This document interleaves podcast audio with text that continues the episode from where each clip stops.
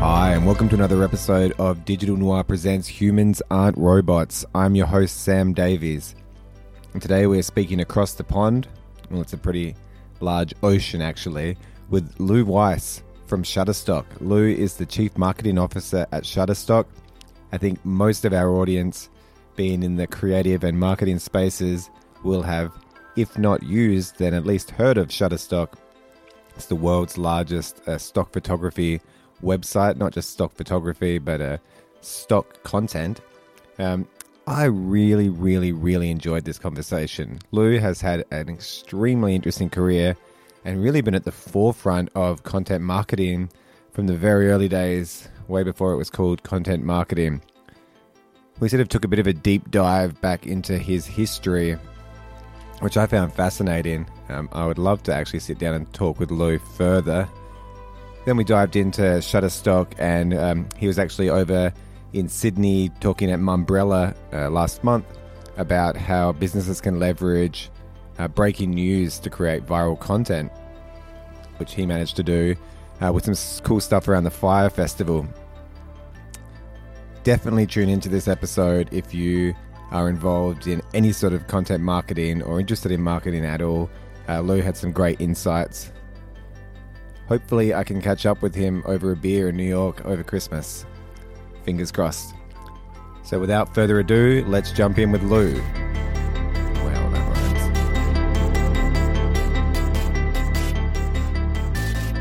rhymes. Hey, Lou, how are you? Thanks so much for taking the time. Sam, thanks for having me. No problem at all. So, you were um, down here in Australia a, a couple of weeks ago now. That's true. I was. I was down for the Mumbrella conference and uh, had a great time. First time down here, or you spent a bit of time in Oz? It was the first time I'd been down there. I met with our our sales team and went to the conference and uh, just had a fantastic time.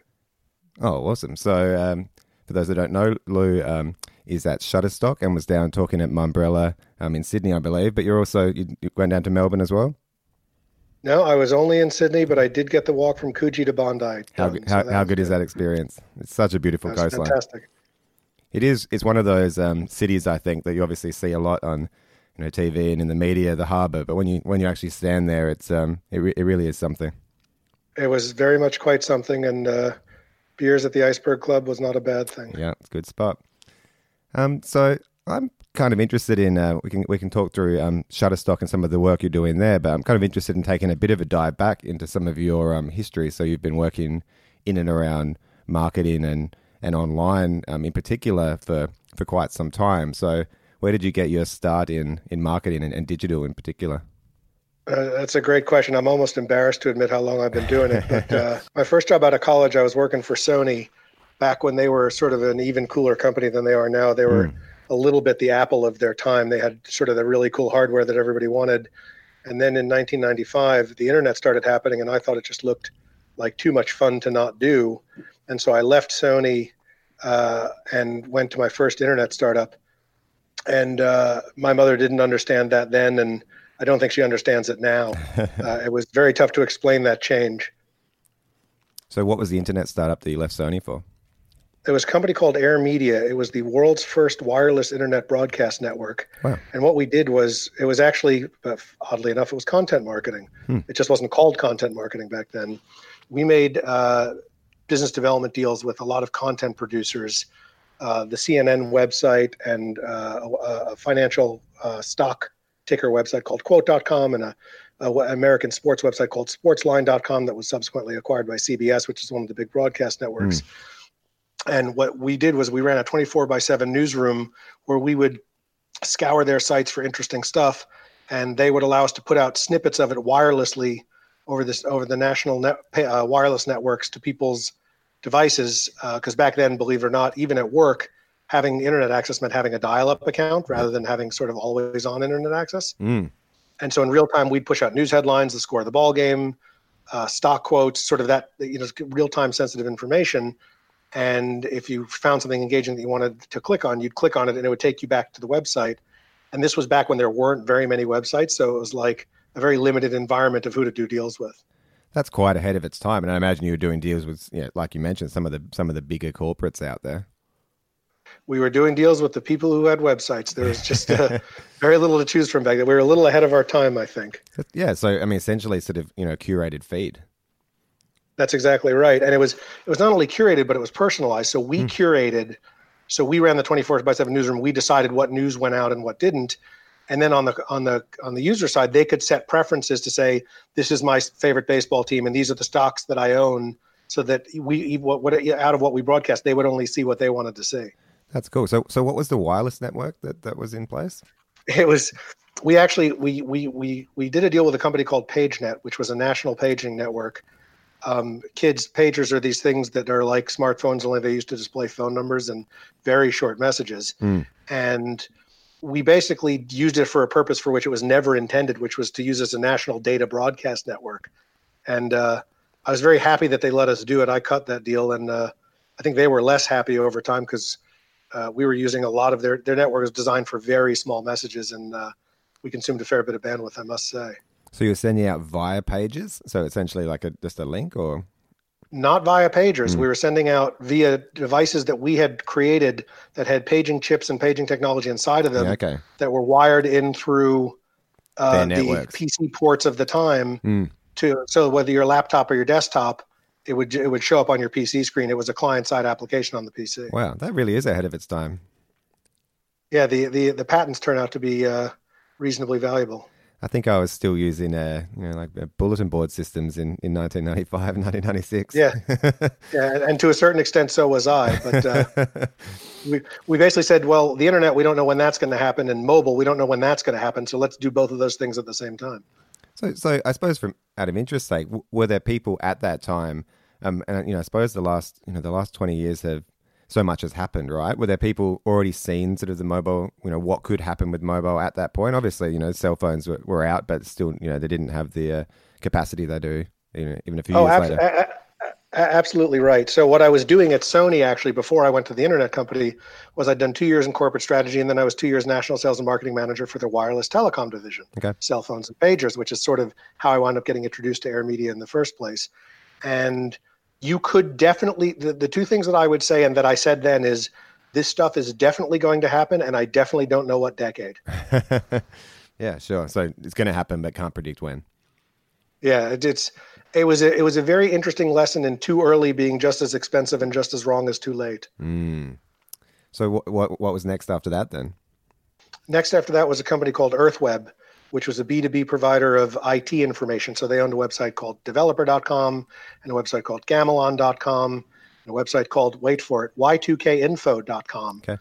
That was basically an online media company for everybody from the CIO down to software developers with information about all sorts of technical subjects, including but not limited to how to keep the airplanes from falling out of the sky on January 1st, 2000. Sure. And so that's sort of a precursor to a, or sound with a dev side, you know, a Stack Overflow, so that, that that that kind of that kind of feeling, just providing providing content again.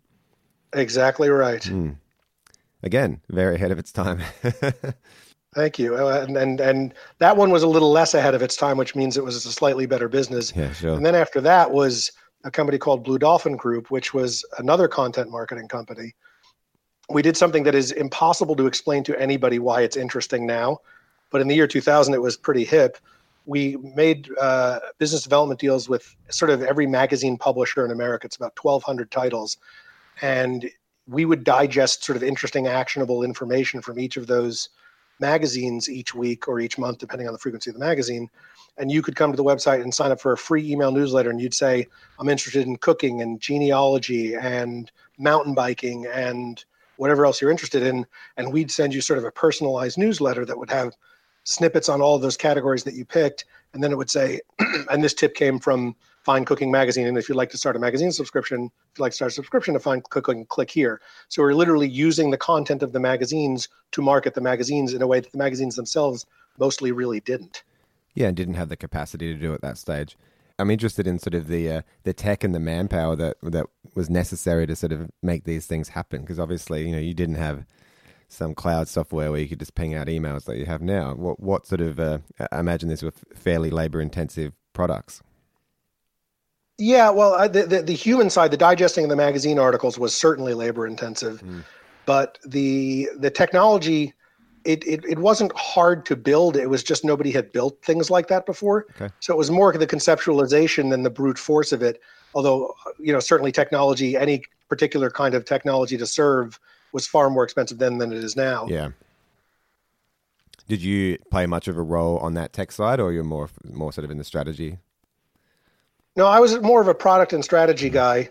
I, I uh, my whole career has been about standing next to great technologists and knowing enough to be dangerous and enough to call BS when necessary. But I'm not a technologist, and I've worked with amazing technologists over the years who who can just get the, the, the technology to do anything. They can get it to make breakfast if they need to. And I think that's a I think that's a pretty good takeaway for some of our listeners in that in that you know you can know enough to be dangerous, but then then it's good to sort of partner with somebody that, that knows a lot more than you. Absolutely right. Yeah, cool. So that word content marketing you've mentioned it a couple of times it's one of those words that you know content marketing's been around forever but it, it's sort of just come into the, the term itself has become you know a big buzzword probably the last you know five ten years um, were you calling it then back back then well we we didn't call content marketing content marketing but interestingly before social media was called social media it was called content and community. Mm. and i think that was actually a better name for what it really is. Yeah. I, social media is not bad it's not badly descriptive but content and community i think captures more the essence of those two activities or those two media i think a little more crisply than social media does. Yeah it does. Because if you think about um, i suppose what a platform like facebook is that, that that sums it up very nicely it's i mean it's more content than community now probably but content and community is, is what it is yeah, I, I, I, agree. Although I, I'm afraid of coming off like a crusty old grandpa going, I wish they went back to calling it content community and get off my lawn. Um, so around around that time, um, so if we're talking sort of around 2000s, did you did you get hit by the the crash, or that you sort of sailed through that? Uh, it depends which one you mean. So the first, the one. first, the, the, first one, uh, which happened in the very early 2000s, mm. um, we were uh, it was Blue Dolphin Group, and we were actually out raising money, um, and we managed to stay funded throughout, which was fantastic. A lot of companies with really interesting things going on did not manage to stay funded, which was really too bad. And by the time the the the, the sort of the bigger stock market crash hit in 2008 2009, um, I was running e-commerce for a company called Vitamin Shoppe, which is oddly enough a chain of vitamin shops. Yeah, and and that made that did that make it through? Yeah, absolutely, mm. absolutely. We actually went public in 2009. Around, were you based out of New York in the early 2000s when you were when you were doing the Blue Dolphin? So Blue Dolphin was up in Massachusetts. Okay. I, uh, I there I, there was I was doing it with a partner, and he had an old company that had about 20 people working for it, and it was either convince 21 of them to move to the Upper East Side of Manhattan, or me and my wife move up to Massachusetts. So we moved up to Massachusetts, did Blue Dolphin, then we came back. So around that time, in terms of you know digital marketing, essentially, which is which is what you were working on. You know, again, that that term probably uh, you know came along later. But was was there much of a community, or was there was there much information out there, especially in sort of the uh, the sphere you were playing at that time with some of the bigger corporates around? You know, was it was it was it the Wild West for you? I would say the mid to late 90s and into the very early 2000s was the beginning, middle, and the end of the truly Wild West. Yep. And what I mean by that is we were sort of figuring it all out and trying to figure out what's the analogy, what's the thing that already exists that's like this that we can tie it back to. So for online marketing, uh, oddly enough, magazine circulation marketing was a, a, pretty direct analogy from a direct response standpoint, from an ROI standpoint, what you'd call performance marketing today. Sure. Magazine circulators have been doing it for decades, and it was as good an analogy as we could find to say, what are the disciplines? How do you think about this? What are the frameworks? What are the models? And by as you're coming out of the early 2000s into the mid 2000s, there were just enough people who had been doing it for long enough, coming from different places, that there were starting to be sort of internet centered frameworks and disciplines and they weren't necessarily obviously based on other things they sort of felt uh, like they had internet at the core as opposed to the internet's too new we have to find an analogy outside of the internet to figure out how to do this were you excited about the so if we think about um, magazine circulation um, obviously you know there's some metrics you can pull out of that but were you excited in those early days about the analytics and the actual you know the the accuracy of the you know measuring a return on investment that you could get from some of this online content? Absolutely. The the what, the thing that appealed to me about the internet the most in the early days was precisely that. It was that you could count things. So I was I, I, mentioned I'd been national sales and marketing manager of Sony's wireless telecommunications division, and one of the challenges I had was the same challenge that most people have with their marketing budget, which is I know half of it is wasted, I just don't know which half. Sure. and and uh, when we got to the internet, it, it even from the early days, it was pretty evident that you could understand which half was wasted, and you could move it over to the half that was more productive or you could move it to some other activity and you could really start to get a feel for which activities produce value even back then even with very sort of primitive analytic systems and no sophisticated attribution models you could figure out that if i move money from here to there it's going to work better and then you do that and that's what would happen and were businesses listening to that? Like, was, was sort of the, the C suite going, okay, great, this, because I, I can still see some businesses, you know, flash forward 20 years that are still sort of struggling to, struggling to, you know, grasp that, especially in the smaller, you know, SMEs. I, I think that's right. I think, I guess observationally, I would say performance marketers tend to look down their nose at brand marketers a little bit, and brand marketers tend to look down their nose at performance marketers a little bit. And I think they're both wrong, to be honest. I think both disciplines uh, combined are more powerful than either one of them standing by itself. So yeah, I agree. I try at least, at least for myself, I try and stay in the middle of the street and do performance marketing that's accretive to brand. Uh, and on a good day, that's what we get. And I think that I mean, performance marketing on its own without the brand, you know, it lacks well, it lacks that soul. And I think you end up in a place where, um, from a from a brand's perspective, you know, you're playing in a, in a field where I don't know, you you can't you can't be as creative and you can't have as much uh, flair out there in the in the marketplace, which which which you need.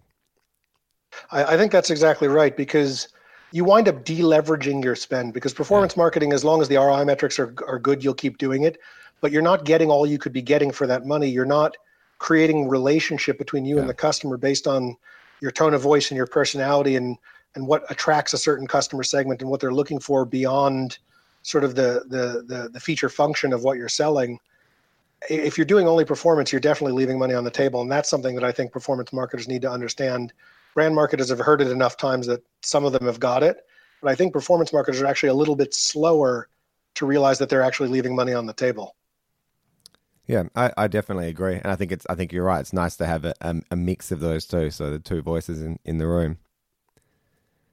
Yeah, I, I think that's right. If if you if you try and do both of those disciplines at the same time, I just think you wind up in better places. And if you do it in a customer centered way, then you really wind up in better places. I talk a lot to um to marketers uh, here in Australia, you know, and probably in the in that SME kind of category, and you know the the amount of hats that you know a, a, a marketing manager in a in a small business or even a medium sized business has to wear is, is incredible these days. And, you know, you've just talked about it, a few disciplines there performance marketing, content marketing, brand marketing. But then, you know, even in performance, you could dive down into, you know, 15 different disciplines in there. It's, it's quite incredible. Yeah, I think that's right. What I think is different now than a little while ago is you go back 10 or 15 years and you could really know everything there was to know about the core disciplines of performance marketing online. And today that's just not possible. There's too much sophistication too much technology and people rightly tend to specialize more because you you can be you can be across the disciplines but you can't be expert in all of them. There's just there are people who just do one thing and they've just been doing that one thing. They've just been doing paid search marketing or they've just been running affiliate programs and they know so much about it and they have such feel for that that uh, to think that you can sort of know all of both of those things and all of 10 other things at the same time with the depth and, sophistication that exists today is just it's just not the case. Yeah that's right. And i think from a business perspective um, i highly recommend that people do go and look for you know a, a specialized paid or a specialized seo professional to you know because there is so much nuance between all those things and you know paying the extra money to get someone that's really at the top of their game is, is probably going to end up in your in your bottom bottom line I, I certainly agree with that. With the, the marketing team we have at Shutterstock is an extraordinary group of people who are just not only talented and passionate, but deeply knowledgeable about their subject matter. And and their subject matter is fairly diverse. And the team covers the waterfront, but any one of us, I don't think, has a chance. All right, well, beautiful segue. So, uh, Shutterstock. So, I think that most of our listeners would have heard, and if not heard of, then definitely used Shutterstock in the past. How long have you been there for? I've been there uh, about 18 months. Cool. So um, tell us a bit about, about your role. Um, and I suppose for those that don't know, you know, what Shutterstock does. Yeah, so Shutterstock is leading provider of stock video, music, still images, photography, vector graphics, basically all the assets you need to make great marketing, great media, websites, advertisements, uh, movies, television shows, really anything that you can make with media, you can make with Shutterstock.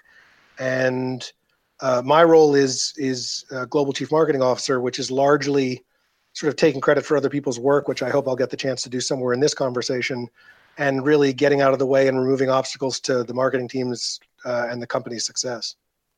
Nice. Um, so one of the things that I wanted to talk about, so the, the name of our podcast, Humans Aren't Robots, um, is uh, we like to delve into, I suppose, the, the human side behind digital. So stock photography in general, but maybe I think I think a lot of stock content, um, you know, sometimes gets a bad rep for lacking some of that human element.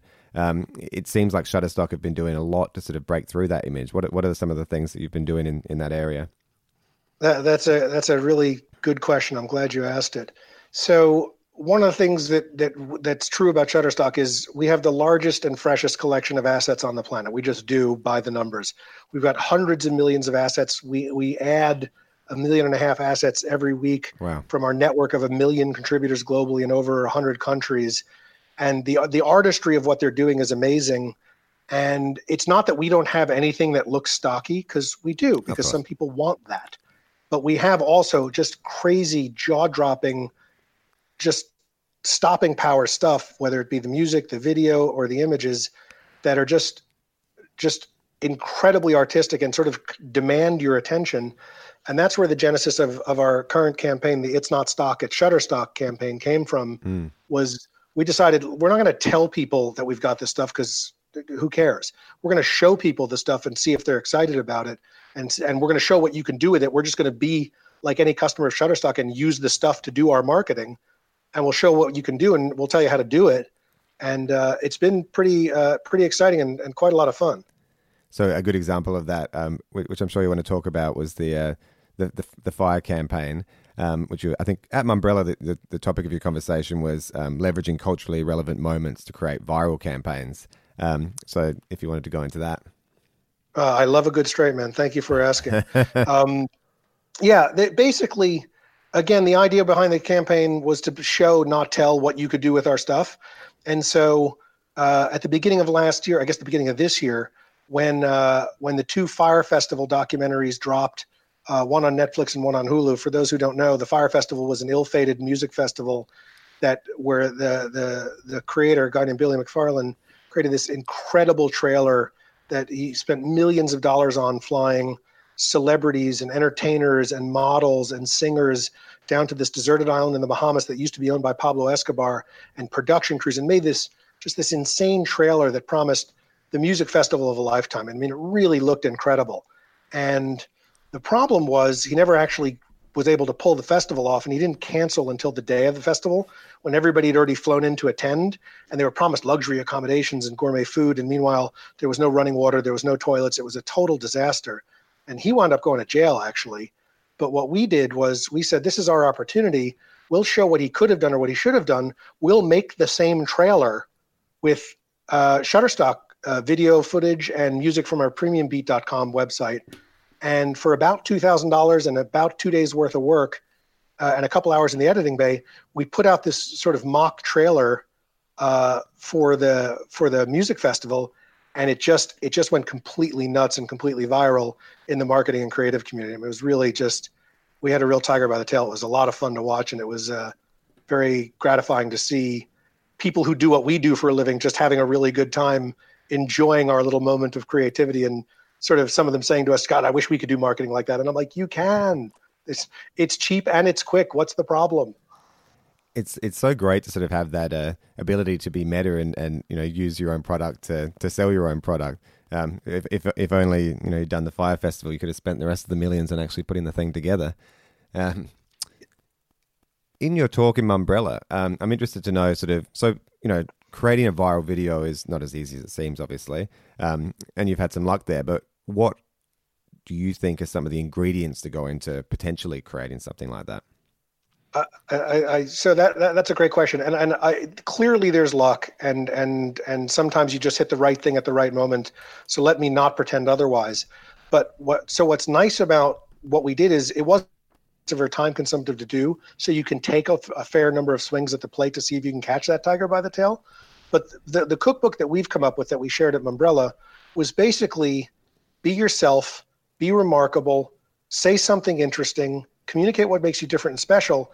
And then the, the, the interesting part was not aim at the people who are your target market, but aim at content that the people who are in your target market will want to share with other people in your target market, mm. which takes a little bit more thinking, but is actually some of the secret sauce that made this work. Because when people share content, they're only going to share it with so many people. So if it's sort of broadly entertaining to all consumers, they're going to share it with their wife, their husband, their sister, their brother, their aunt, their uncle, their dog, and then you're doing entertainment you're not doing marketing unless that's your market we are uh, we're sort of a b2b product. So we aim at creatives and marketing managers and social media managers and people have to produce a lot of lot of content. And people who are sort of struggling at the moment with the explosion of content and quality that needs to be produced now relative to say 5 years ago.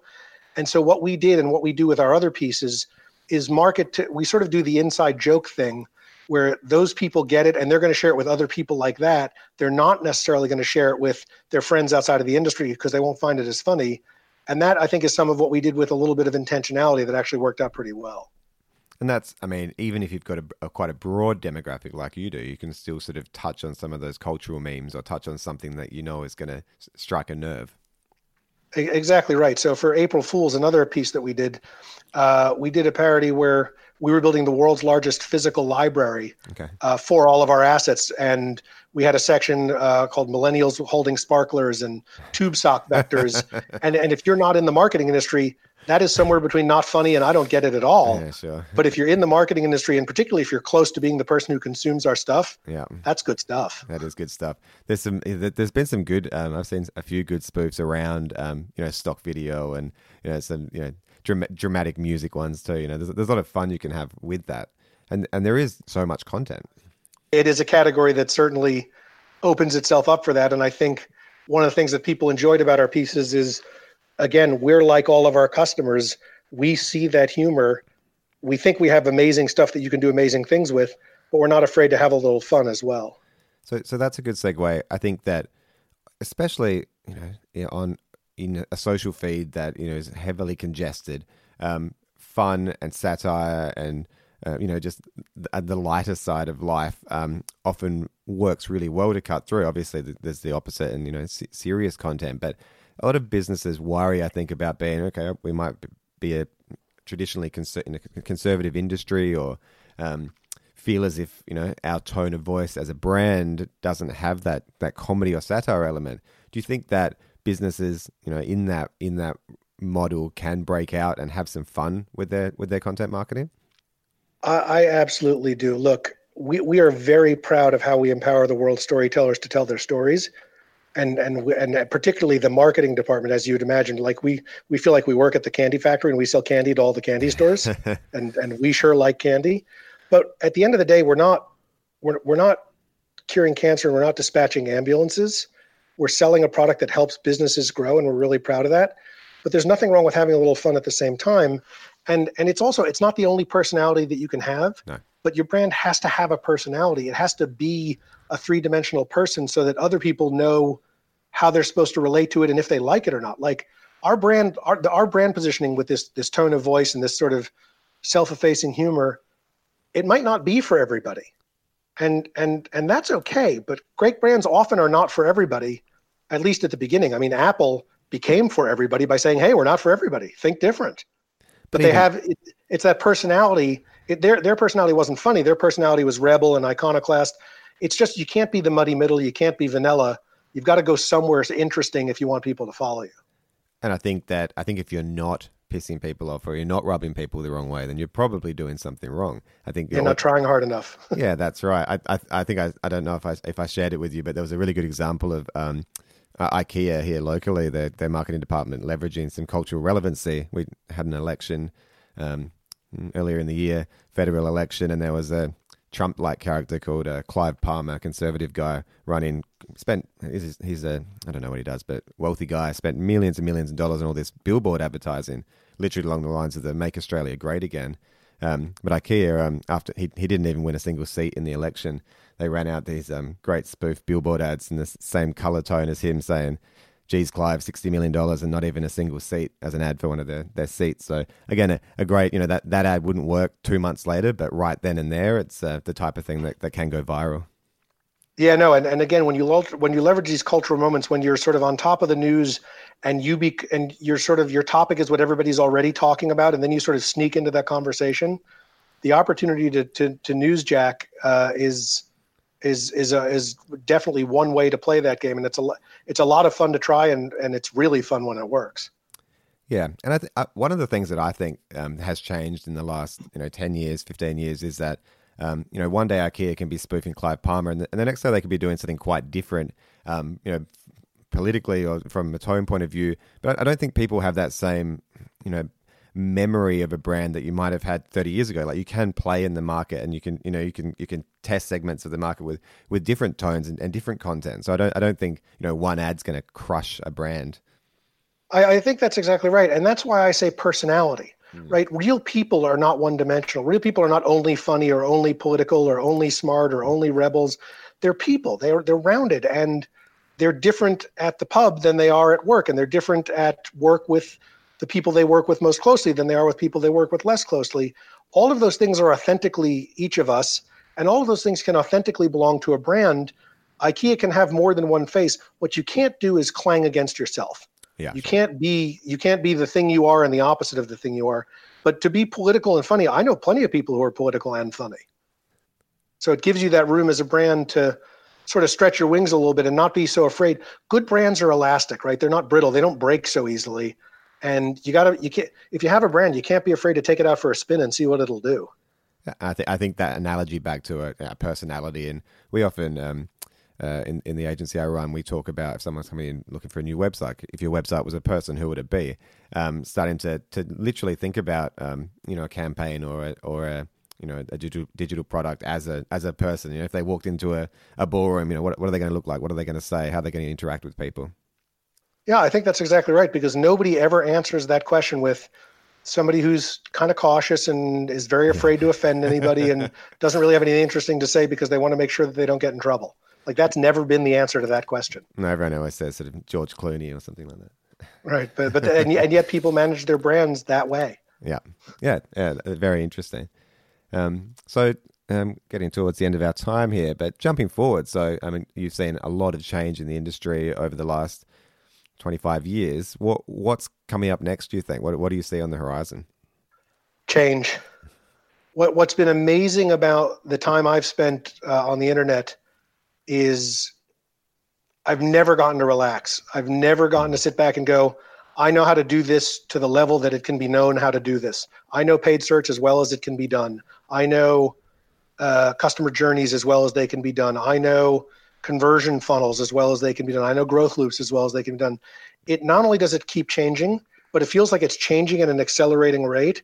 And that's what's so exhilarating for me and for a lot of other internet marketers is it's always new and it's always fresh and we're always learning how to do new things and more sophisticated things and we never get to really be comfortable but we're having an awful lot of fun as a young marketer so i, I do a bit of mentoring with um, uni students and grads as a young marketer um, you sort of thrust into this world that you just described, and that can be seen rather than you know that fun, which is how I see it, but as daunting. How am I going? To, how am I supposed to know all of these things? How, as a young marketer, what advice would you give to to dive in? Oh, I don't know that I'm in the advice giving business, but I guess I, I, guess what I would I guess what I would say to young me rather mm. than young somebody sure. else is try a bunch of things and find the one that you like doing, and then get good at that. Like be good at something and then you can and then you have the opportunity to be good at two things. Like I wouldn't try and cover the whole waterfront. I, I, see some people who are so directed in their careers, and so I've got to get this experience, then I've got to get that experience, then I've got to get that. Like they're so pre-programmed and linear. I think that for me, the truly creative marketers, whether they be uh, designers or or marketing managers or any of those kinds of people are the people who have diversity of experience, and it doesn't necessarily even need to be all marketing, but that diversity of experience, that diversity of worldview, and that diversity of background really makes for more interesting storytelling, makes for more interesting decisioning, makes for more interesting campaigns than does sort of that linear progression marketing robot that says, I got to do this, then I got to do this, then I got to do this. That's beautiful. I, I could not agree more. I think uh, it takes a sort of diverse sort of range of interests and life experiences to to create something interesting. Yeah, I think that's right. Even even just speaking for myself and looking back on my own career, my resume doesn't make sense to anyone who's not me, and there are days when it doesn't make sense to me either. But it's been an awfully good time. Oh well, I hope the the ride continues to be fun. Are you, are you heading down to Australia again anytime soon? I hope so. I certainly hope so. There's a lot. There's a lot to say. Yeah, no, it's not only is there a lot to see, it's actually a, an important market for us. Okay. We're seeing very good growth in that market and we're investing in that market. So if I get the excuse to come back, you know I'm coming back. Beautiful. Oh well, um, if you if you get down to Adelaide, we we would love to see you. Um, if people want to find out more about Shutterstock, obviously Shutterstock's pretty easy to find. Um, any other any other links you'd like to throw out? No, Shutterstock.com. Just come check it out. Beautiful, and there's some really great content on there. We were actually uh, doing a campaign the other day, and found some some pretty cool image sets. I think you know with the you know, a million and a half assets a week, that's that's incredible. So if you can't find what you need, you need to look harder. Yeah, we we certainly have it. Beautiful. Oh, thanks so much for taking the time out of your evening. And uh, yeah, next time you're down in Australia, I'd love to say good day. Sounds good, Sam. It was great talking to you. Beautiful. Thanks so much, Lou. Take care. Thanks. Bye bye.